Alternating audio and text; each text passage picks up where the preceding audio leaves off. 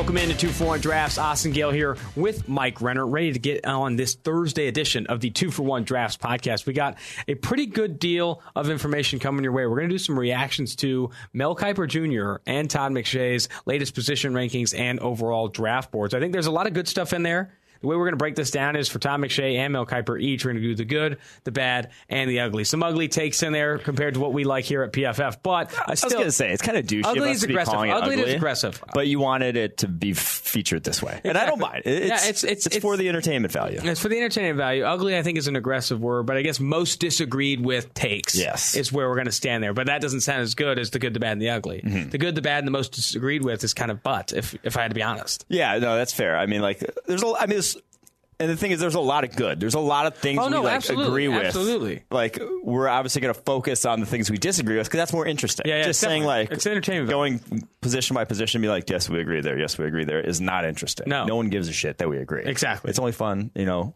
The disagreement. And it's interesting to see how you know they're Embrace seeing debate. different players. Exactly. Yeah. Embrace debate. Here, let's start with Mel Kiper Jr. That's who we're going to first go down through. We're going to go through the good, the bad, and the most disagreed with, aka the ugly. Starting with the good, and here's a great example: the top ten players. I put this on there. They're in a different order than PFF's latest big board, but I do th- agree with the top 10 overall players on Mel Kiper Jr.'s big board. To walk through those right now, um, he's got Chase Young at number one of Ohio State, which I think if you leave positional value out of it, yes, Chase Young is the best player in this class, but positional value does push Joe Burrow uh, over the top for Chase Young. And then number two, he has Joe Burrow. Number three, which I really like, Tua Tagovailoa at number three. Some people have him lower, weighing too much maybe into the injury. Four, Jeffrey Okudah, right up there with where we have him. And five, Isaiah Simmons. I can get on board with Isaiah Simmons being the fifth best player in this class. He's sixth for, or seventh for us. Sixth, so. Seventh for us, yeah. Uh, Derrick Brown at six, Jerry Jeudy ahead of CeeDee Lamb at seven, but CeeDee Lamb right there at eight. Yeah. And I think we've said it time and time again. It depends what's, who's who'd you watch last Yeah. because who you watch last is probably who's going to be. I was going to say those guys will never not be ranked right next to each other on our draft board. There's not. No one's going to come between them. Exactly. They're, it's just hand in hand right there. So Jerry Jeudy at seven, CeeDee Lamb at eight, and then he has Andrew Thomas at nine. His OT one, which with PFF is, is very similar to where we have Yeah. Andrew Thomas, and that ten, Justin Herbert. I think, Oh, then it got different. yeah, that's a little different. Justin Herbert at ten, but here I, I will say this: if you were going to factor in positional value, I was going to say, so that's the thing here. Mm-hmm. He doesn't factor in at the top when he has Chase Young over Joe Burrow because then no no no sane person Mm-hmm. is going to say, "Hey, Joe Burrow." Like if you needed both those positions, no sane person is going to draft Chase Young of Joe Yes. Burrow, right? At the moment. which is exactly the situation the Bengals are in. They need both positions, but you'd be foolish, absolutely foolish, to take Chase Young over Joe Burrow at number one. And then, but then at the same time, Justin Herbert is not a better prospect for the quarterback position than Javon Kinlaw is for the defensive tackle position. No. Who's number 11 on his mm-hmm. board there. Like, that's just objectively, anyone would tell you that if your position value didn't matter here, Javon Kinlaw has, you know, top three sort of defense tackle in the NFL type of potential. Yeah. Justin Herbert, Not in the same tier. I mean, just like if he becomes a, a quality starter, that's like, it's very much up in the air. That, that'd be a, that'd be his best case scenario is just to be a starter I think that's where we probably most disagree with Mel Kiper Jr.'s So- top 10. But what I was most impressed with was with how high he had Tua Tagovailoa and also where he sits currently with Isaiah Simmons, Jerry Jeudy, and CeeDee Lamb, and Yeah. Andrew Thomas. Andrew Thomas as his Andrew offensive tackle one, which is Yeah. which is great for Mel Kiper Jr. Let's move on to the mm-hmm. next kind of the good in Mel Kiper's ranks. Netane Muti, I like our guy. saying it's I great thought- for Mel Kiper Jr. as if like this is the OG. He's been doing it for like 40 years, and we've been doing this for like six. But yes, it, it is great for Mel Kiper Jr. Yeah, I mean, it is, it is great for Mel Kiper. But with, with Netane Muti is his OG two. Yes. His, his second best offensive guard in his class, and like People are getting it. they're finally getting it. I mean, he's your uh, OT, OG, OG one, OG one on PFF's board. But I thought P- PFF was going to be the only guy on Netane Muti. I saw Bucky Brooks had him in his top five interior Top three linemen. for interior offensive lineman. Yeah. You got have Mel Kiper with him, OG two. There, people see Netane Muti. Hop on board. Hop on board before it's too late. The Before you look train. like before you look silly when he goes, you know, 15th overall. It's not going to happen. He's not going to for, go 15th. for those who overall, haven't listened to PFF's podcast for the past, you know, whatever, two weeks plus, where we talk about Natani Muti probably every podcast, give me the breakdown with where you are with Muti. he's a Hawaiian god. He's he, was, he, came, yes. walked out of a volcano and it was already a full grown man. Uh, he, I mean, his highlight reel tape. If you haven't watched it, I say this every time I bring it up. Go to YouTube, search Netane Muti highlights. It's absurd. It looks like Quenton Nelson coming out, and this is him as a freshman back at Fresno State. Uh, absurdly powerful, and the thing is, he's very powerful, but is also like light on his feet, athletic, has gotten the job done very well in pass protection over the course of his career. Graded out exceptionally well. Yes, he tore his Achilles in 2018. Yes, he only played three games this past year with a shoulder injury. injury red flags are huge, but there's two separate injuries. Obviously, not like recurring something that's going on. You get a clean bill of health by draft time he's IOL one for us. Absolutely. I mean, with Netane Muti, again, it's Bucky Brooks is on the train, Mel Kiper on the train. I think Netane Muti is a guy that see past the injuries, look at this physical freak with great production when healthy. Because if you look at his grades, he's graded very, very well at offense guard and at tackle for Fresno State. I think I'm really impressed with him as a prospect. The only red flag, really, the biggest red flag is injuries. If you can overcome that, I mean, this is one of the better players in this draft. I mean, he's top mm-hmm. 32 on PFF's big board. Moving forward here, James Lynch, the Baylor player at DT5. Yes. I, I, I like this one. There's a couple here. This one. So James Lynch at DT5 and KJ Hamler at wide receiver six because they're they're takes. They're like kind of like hot ish takes. But I just kind of like both of them. Uh, James Lynch was a defensive end at Baylor, but he played defensive end at like 300 pounds. Yeah, he's huge. Now he was actually better in terms of grading at defensive end than he was on the interior. So 350 snaps, pat, rushing the pass on the edge. 82.6 passing, pass rushing grade there, 143 when they kicked him inside, only 64.8 passing rushing grade from the inside. So from that perspective, yes, it does it doesn't look great for him projecting to DT at the next level, but I still like the traits. I still think that you know he had 70 pressures this past season for Baylor. Uh, I think that led all the edge defenders in the country. And he's, like I said, not an edge defender, but didn't come off the field for Baylor. Rushed the pass over 500 times this past year. So the motor is there. Uh, you know, the production to some degree is there. Uh, so I like the take of him as DT5. And I like the take as KJ Hamler of, as wide receiver six because freakish athleticism, that freakish sort of separation ability, just plays in the NFL today. That's the way the NFL game is going. Uh, I think he's a weapon that you can take very much advantage of. I know another. I like having him up there better than guys like Justin Jefferson, guys like who aren't which we'll get to in Todd we'll McShay's. Yeah. We'll get to in Todd McShay's. Uh, I think top twenty-five or where uh, top thirty-two overall players. Uh, another thing you like with Mel Cooper, the good here, he ranks long Mel snappers. Cooper? Mel, Mel, Cooper, Mel Kiper Jr. He ranks get long snappers. He ranks long snappers. He ranks six long snappers. So now he has ten of every single other position. Like he goes to his top ten rankings at every other position, mm. and then just puts six long snappers. Who's who's number one? Blake Ferguson from LSU. Who oh, yeah. also Who's at the Senior, the Senior Bowl. Bowl. Who's but number two? Steve Wirtel from Iowa State. Oh, actually, I've seen his you, tape. remember it's Steve very, oh, tape. Yeah. Very, very good, Fucking actually. snaps but I, I, feel like but, I still can't really have a good decision on him until I see the all 22. like, I feel like you get the all 22 end zone angle of that snap and just watch all of them back to back. I, I, that so long nice. snapping should be they should time it at the combine. Why don't they? Yeah, that's actually a good take. Like the the, the forty yard snap. Mm-hmm. Some guys and also I'd say like distance. distance. I would love to snap. see how yeah. far can you long snap. Yeah, where it's like you start at the ten and see if you can go thirty yards, forty yards, because then you want torque. Yeah, and that, a lot of that's timing as well. But I think torque would be so a very nice piece to it. I did love though hearing that. So I guess apparently actual accuracy is not nearly as important on snaps as is getting the laces. No, I've heard that too. Pat McAfee, McAfee saying that. yeah. That, which is very interesting to me. yeah, no, they, apparently the long snapper's job is we don't scout long. Yeah, long we snappers. don't. But the long snapper's job, according to Pat McAfee, I would encourage listening to the original because I'm just paraphrasing here. But he was saying that it's more than just like getting it right where the holder's hands are, mm-hmm. but actually getting it to where when it hits the holder's hands, he can just put it down without much pivot yeah. for the way laces are already out. That is absurd. You're like snapping it, knowing how many revolutions you're going to have on the ball by the time it hits mm-hmm. his hands, to a point where he doesn't need to make a major adjustment to get yeah. the laces. It's almost out. like it's almost like bowling at that point. Yeah. Yes. Well, I mean, a lot of it is. I mean, maybe bowling should be at the combine. We're talking about these new drills here. I don't know. That's going to do it for the good for Mel Kiper Jr. We're going to move to the bad again. The bad, the ugly, both aggressive terms. Just trying to structure this okay mm-hmm. for your entertainment value. But this is some of the stuff that we kind of disagreed with, starting with Ben Bredeson, offensive guard one. And you haven't been on the Bredeson hype train for a while. Like you, you've always kind of he's a blue blood program, and you've always said like don't scout the helmet, scout the player. When you do scout the player, what do you see? Four year starter, Michigan. Obviously, love. I just think he's like super high cut for a guard. He gets out leveraged a lot at the point of attack. Never had good run blocking grades in his career. Uh, it's been it was solid this past year in, in pass protection, uh, but a lot of it was that an offensive line, a, a, lot of play action. They just don't have a lot of like true pass sets on his tape, and had a very good, uh, you know, interior guys next to him, in Cesar Ruiz and Michael Onwenu there for Michigan. So uh, he's not terrible, but 66.3 run blocking grade this past year. That was his uh, best since his freshman year. He's just not necessarily.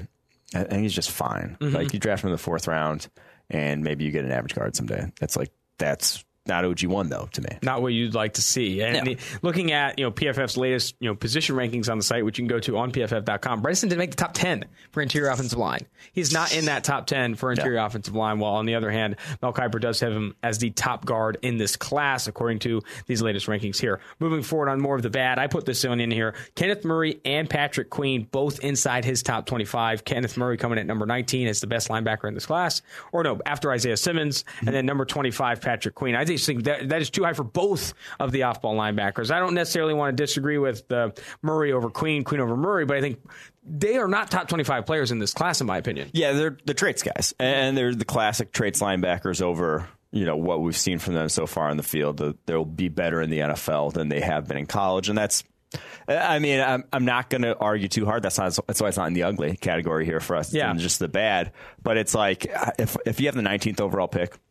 And one of those guys staring in the eye, there's got to be better players there on the board. Yeah, Is and all at better. Like, and don't at think- better positional value. Exactly. I'm tired of big boards that do not factor in positional value. We're going to get into that when we get into the ugly with both Kiper and uh, McShay. Yeah. But like off-ball linebacker, when you have this cornerback class staring you in the face, like the Cameron Dantzler, Mm-hmm. Bryce Hall, Jeff Gladney, like I'm fit, sitting at 19 and 25 in this draft. I'm not thinking about off-ball linebacker, knowing Yeah. how Kenneth Murray and Patrick Queen though have impressed on tape. With from a traits perspective, I think the production's still lacking for me to see them as top 25 mm-hmm. players. I agree. All right, moving forward. No Curtis Weaver.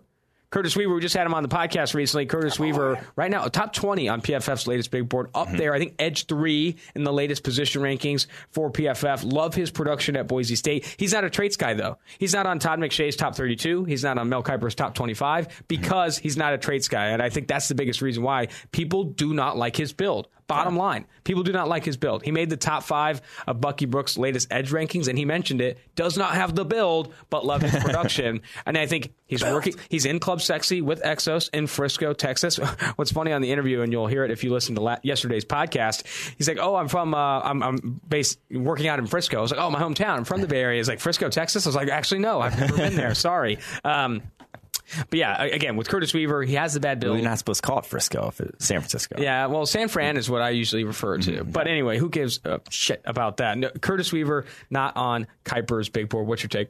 Yeah, I mean, obviously, the take is he's the 16th overall player on our board. The take is that we disagree, and him being behind guys like, well, we'll get into it later, but just guys like Terrell Lewis on the edge. I, I don't That's absurd. Again, yeah, Terrell Lewis Vitor has. Matos, like these guys can't hold a candle to his production. I mean, Terrell Lewis has the traits. The guy was you know built in the lab to play this position, but again, the production not there, and that is a big reason why we kind of disagree on the alignment there. Uh, you want to take over this one? I know you had some Yes. disagreements here. Antoine Winfield at safety 10 for him, and Terrell Burgess at safety 9. Behind the likes of Davion Taylor from Colorado, who was straight up a linebacker. Yeah, that's not, he's not even a safety. He's huge. David Yeah. Taylor's like big. Yeah, who's a, a linebacker, and then Josh Metellus from Michigan, who just like What? slow. Like the Davion dude is Taylor's slow. the guy who didn't play high school football, right? Like Yeah. the, who had that whole situation Yes. and like barely learning linebacker safety. That's that's wild. Exactly, and, then- and then Metellus is like straight up got owned in the one on ones. So some guys came, so they had the safeties go one on one against the wide receivers at the Senior Bowl. Mm-hmm. Some guys look like they had the ability to do that. Some guys just looked like they were safeties trying to cover you know real wide receivers one on one. Metellus is this guy who looked like a straight up safety trying to cover a wide receiver one on one. Had no business doing that whatsoever.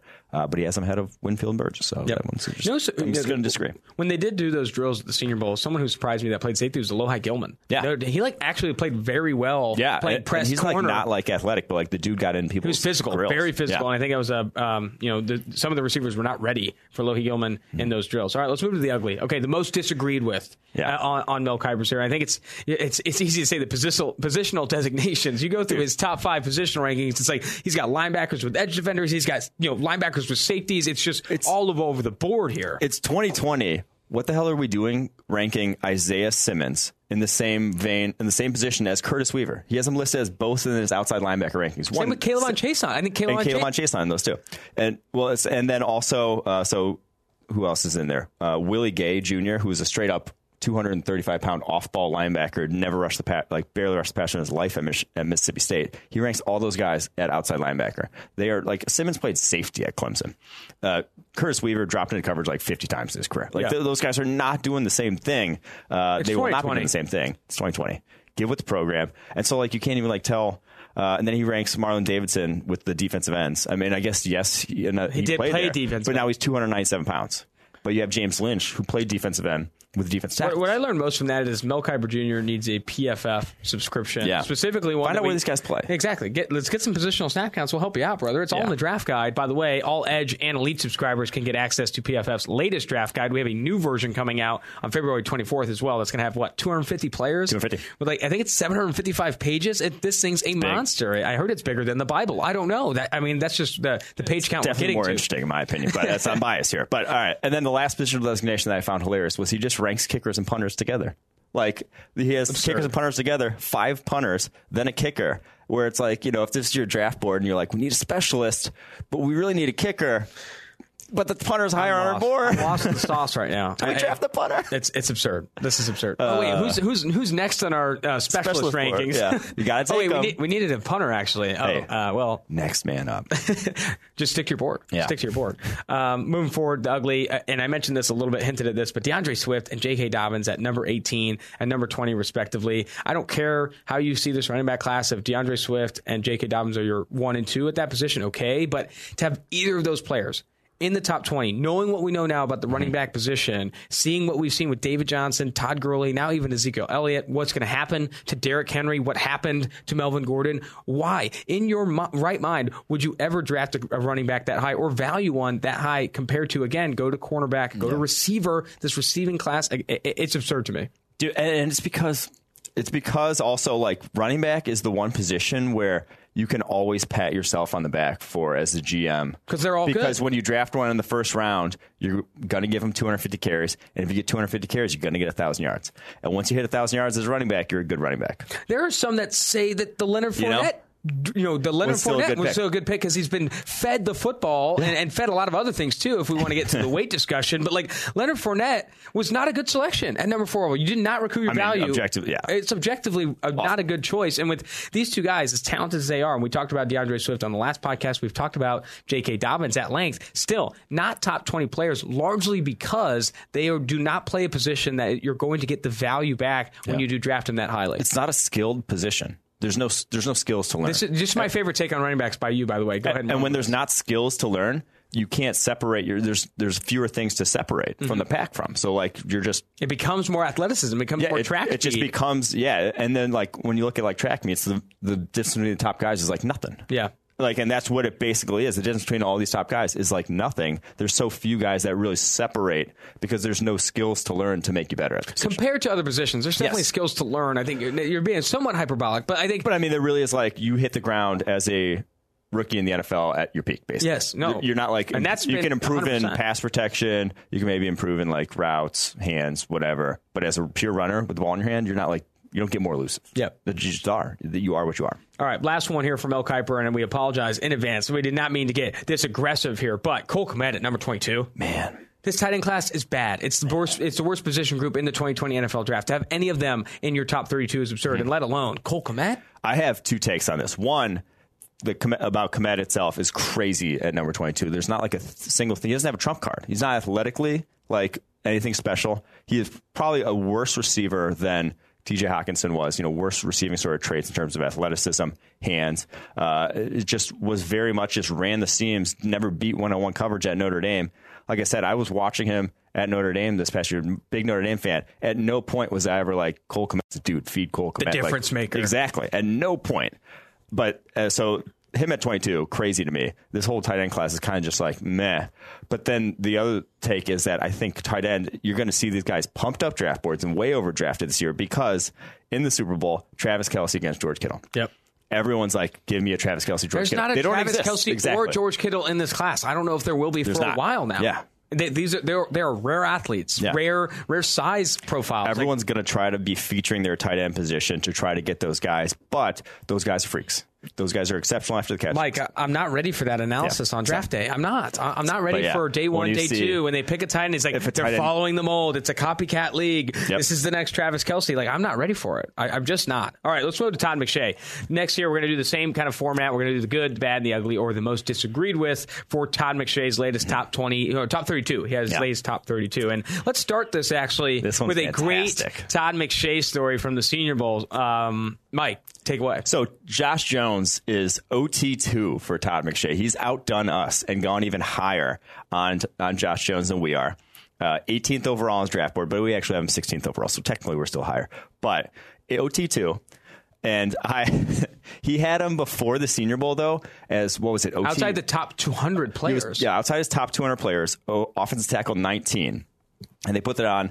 Uh, they put that on tape, and I was like, someone, uh, someone had tweeted the, his ranking in my ranking where I had him at uh, 18th overall player, and I was like, well, someone didn't get to the Houston tape this year because like, Yeah. that's absurd. That's the side. only. That was the only. And we talked about it with Steve. We talked about it with other people. It's like, hey, he just hasn't watched him yet, and that's fine. And that's fine. That just it's unfortunate that it got put out a Mm-hmm. Yes. little bit a little bit earlier than he was ready for. Exactly. And he even says it in the write up. If you go to the article on ESPN, he says, I hadn't got a chance to watch a ton of the Josh Jones tape before the Senior Bowl, but after seeing him crush some dudes and going back to the tape, he's Yeah. now my OT, OT two. Yeah. and also a top twenty player on my board. Yeah, and he, and he should be. But I saw uh, this Thursday night Senior Bowl practices are done. Uh, we roll into this. How many White Claws in are you? Yeah, I mean, like uh, pretty. Uh, Countless. toasty at that point, and we roll into this awful bar. Um, it's just like there's they're playing beer pong there. It's like you. It was just a grimy Mobile, Alabama bar uh, with like college kids there, and straight up Todd McShay is there. Uh, also had had about a few as many drinks as I had. Go up, Yeah. introduce myself, uh, talk a little bit, and uh, and I'm like, hey, so I heard. Uh, so, so what do you think of Josh Jones this week in practice? You're a savage. He's just like, are we really gonna do this here? And I'm like, nah, man, you want to play some beer pong? and you play beer pong with him. no, he no, he ended up like leaving like immediately afterwards. He wasn't In making too much sense. He was Oh, like man. pretty like, uh, he, he had lost his coat and whatnot. He was he was in a bad way. But Oh yeah, man, Todd, sorry, Dude, you, you approach him and he was in a bad situation, Yeah. and then you bring up the Josh Jones No, take, which he's probably getting hammered by by others on Twitter or whatever it may be, and you had to do that. He's trying to have a good time. It's one of the last nights in the But- Senior Bowl, and, and you did that. but that's the good though. That Josh, is the good. That he he came around full came circle around. and he tried out to me. I think that Jones. night he got back to his hotel, turned on the Josh Jones tape, And and, he literally and just it- locked in. He's like, "Oh my gosh, this guy might be the best player in this class." I don't know. There's not a ceiling for Yeah. my friend Josh Jones and Mike Renner. All right, go to the next uh, bit here for the good for Todd McShay, Jordan Love at number 32, and Jake Fromm at 34. So Love over Fromm on his board. Well, no, it's not that Love's over Fromm. It's that I think they're like he's putting them in the similar vein Mm-hmm. of I think it's pretty high for Fromm. Not a lot of people are high on Fromm, and it's pretty low for Love. Like people are like a lot of people are falling all over themselves to put Love in their top twenty five. To say he has these traits to be his high level QB, and 32 is much more of a hedging, uh, where closer to where we would be on Jordan Love, and and like seeing Jordan Love and Jake Fromm in a similar vein in terms of these guys are both flawed quarterback prospects at this point, but offer something to work with. Despite being different, they're they're very similar in where Yeah. they sit on the board. Yeah. So I, I, I think that's where we have Fromm uh, somewhere in the uh, 40s now at this point. Maybe that's like right at 50. So it- it's got a little higher than bo- uh, we have both of these guys, but I s- still think he's lower on uh, on love than the vast majority. That's going to do it for the good for Todd McShay. Let's move to the bad. Some of, some of the stuff that we disagree with, at least slightly. I put in here Kristian Fulton at number 44. Noah Igbinoghene at number 19 over over Fulton and Trevon. Uh, guys like Yeah. uh, this, and we talked about Igbinoghene a little bit. Great traits. The speed is stupid. We kind of wish he stayed a year to get better from an instinct standpoint and technically better. But he's, I think he's a traits guy. Too raw to be over Kristian Fulton, Trevon Diggs, even like Bryce Hall, Jeff Gladney. Like I don't Yeah. think he's he should be above some of these other guys that are already good playing cornerbacks. that- that- Noah Igbinoghene is not good at playing cornerback yet. Yes, he has good traits, but these other guys are already good at that position. Yeah, so I can see why you draft 19th. Like he looks like he's he should be 19th on a draft board in terms Yeah. of cornerback position. He just hasn't played like that. But it's like it's one of those things where oh gosh, what was the example last year? I can't remember. It's going to be bad for me to just try to think about this off the hand. But it's where one of those things where Kristian Fulton and Trevon Diggs do not have bad physical tools. You're like you're reaching for these elite physical tools and passing up on guys who have still good physical tools, but have been very good at football already. Uh, and when you're splitting hairs between good athleticism and elite athleticism, and, and the good athletes are already good at football.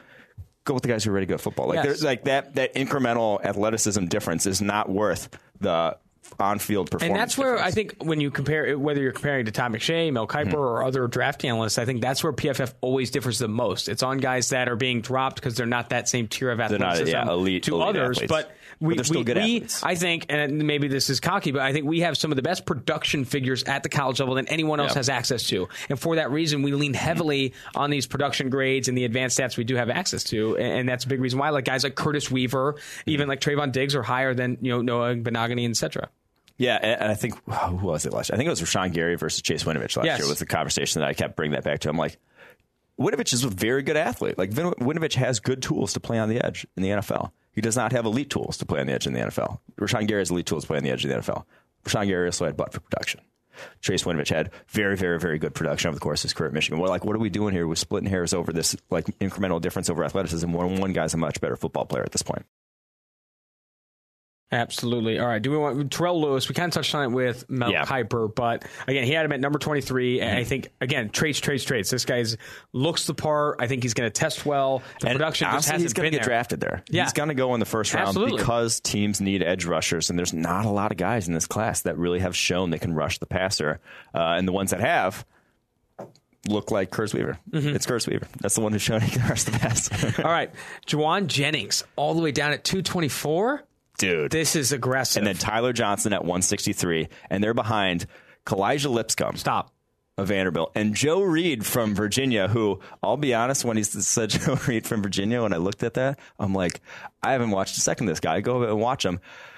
They just pump him like underneath the screens. Like he has 78 catches for 683 yards. He averaged 8.8 yards per catch this year. Of his 78 catches, less than half of them went for first downs. That's a crazy rate. No, like, I know. I- over Tyler Johnson, who's like uh, top 10 yards per route each of the last two years. Highest graded co- college football receiver this past year. Jauan Jennings, most broken tackles in the country this year after the catch. Like, those are crazy rankings to me. The- I don't know. What, what I don't know. Elijah Lipscomb, I think in the offseason, I was yeah. excited after one screen. And when you try and see this guy separate down the football field, you just don't have it. He doesn't have it. Tyler Johnson and Jauan Jennings are both guys that can separate. like they bigger, can separate much much, better. Yeah, yeah. Like, I, I agree with you 100%. These uh, like Lipscomb, Lipscomb. If you like him, it's because of his after the catch ability. Mm-hmm. Like that's that would be the reason you like him because he just like again he does not separate down the football field. He does not have good speed. Uh, but you know who's really good after the catches? Juwan I was gonna say, you know who the best receiver after the catch was this year? It was Jauan Jennings. So yes, that's kind of where we're at with those. I think That you said you said Lipsicum. I think you were trying to make a Lincecum. I know that was actually that was bad. Big From time Frisco. Timmy Jim. Big time t- from Frisco. All right. Uh, it's time now to get into the ugly or the most disagreed with with Todd McShay. I think we were a little bit, we hammered him a little bit in the bad, but the ugly, it's it's similar takes. It's similar stuff to where you're putting guys with, with great athleticism or maybe better ceilings in your opinion over guys with really legit production. Here, the ugly first one we have here is Trevon Hill over Yeah. Darrell Taylor and Khalid Kareem. Dude, Trevon Hill at 64 on his board. Oh, man. Uh, like he went to the Senior Bowl, didn't win a rep his first two days. He won a couple on the last day, but didn't win a rep in the one on one his first two days. I remember we were watching the first two days. Tape. It was like, I don't know if I've seen this guy win a rep yet. And then we go back and we have guys there Yeah. watching every play, watching a rep. Like, no, he hasn't. No, he, a has rep. not won a rep. He won a rep. So Trevon Hill, and he also checked in two, 234 pounds. You have an edge rusher, uh, 233, excuse me. I gave him a little too much credit. 233 pounds, 6'3, 233. You have an edge rusher weighing 233 pounds at 64 on your draft board. What are you doing here? Yeah, like, yeah. like he's not going to rush the passer at the NFL. There's no Yeah. chance. He, he showed it at the Senior Bowl. He's not going to be able to rush the I think again, this might go back to we're hammering him a little bit here, but I think it might go back to the fact that hey, you got to watch these guys. you got to you got to go back and watch Or, these or guys. like you got to like follow them throughout. And Yes, like like yes. there can be a red flag like hey you weigh in at 233 maybe you're, he was listed higher than that. He was Mm-hmm. listed maybe 245. And he weighs in at 233. That's a pretty big red flag that you Yeah. got to take advantage. I don't think you going to test well. dro- I don't think this guy's going to that test like a, your su- board. a yeah. premier athlete at, at two thirty And he also did not produce well either. Didn't produce at Virginia Tech. The grades aren't great. Before he left school at Virginia Tech and then went to Miami and didn't produce there either. So mm. I had to had to throw this one in there too. Justin Jefferson at number 26 overall. That uh, Mm-hmm. oh, oh, by itself is like okay, come on.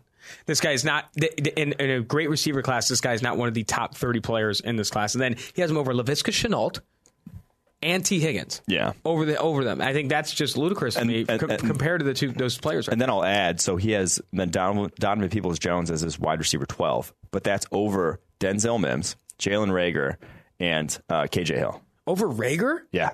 That's, That's wild. another guy I think that you just probably hasn't gotten back to the tape yet. With. Yeah. I mean, I, I, I and I, I, I'm not trying to be a dick. I feel like, sounds, but I'm saying if No, you go yeah. back to the tape, you watch Denzel Mims at the Senior Bowl, you watch Jalen Reagor in 2018, 2019 over the over the course of that, you're going to see players that are better than Donovan Peoples Jones. You're going to see players that are better than Justin Jefferson, in my opinion. Those guys, I Mm-hmm. Think Mims, Reagor, are all better than Justin Jefferson. Um, man, that's tough. Take. That's tough. That's just, and, uh, and I- we were talking, and to be, we're getting To be fair, though, he has like, so those are wide receivers uh, 12 through 15 on his board, and they're all in his top uh, 80 players. So he has Okay. a lot of wide, he's a lot really high in this wide receiver class. Well, that's good, But, So he's kind of splitting hairs with, but dude, like ranking those guys, I don't know, just the way those were ranked, I'm, I'm going to disagree. And, and we were talking to Daniel Jeremiah at the Senior Bowl, and he was saying, you know, something that PFF does a really good job of with the tools we do give the NFL teams and certain media is that you're able to watch certain positions like wide receiver, cornerback, offensive line much more effectively with the tools we do provide. I mean, the PFF Ultimate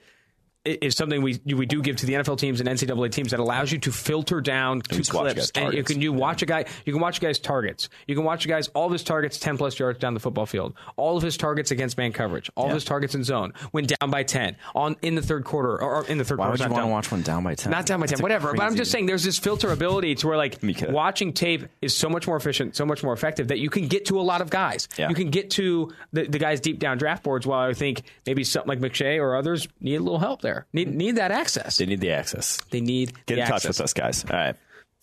Next one. Jason Strowbridge at 40 uh, is DT5 and Jordan Elliott at DT10. Or Jason Strowbridge, excuse me, not DT5, at number 45 overall on his draft board. Really. Jason Strowbridge, the guy who's a defensive tackle listed at 265 pounds. He also got buried by Josh Josh Jones. Yeah, he was the guy who playing got guard. if you like Josh Jones that high, you can't like Strowbridge that high because Jones buried him. No, Yeah. but uh, and then Jordan Elliott, our DT3, Missouri guy, highest graded interior defensive Carolina. lineman in college football. highest graded defense, DT10, not even in his top 100. Man, Oh, that one. That one's like that stung.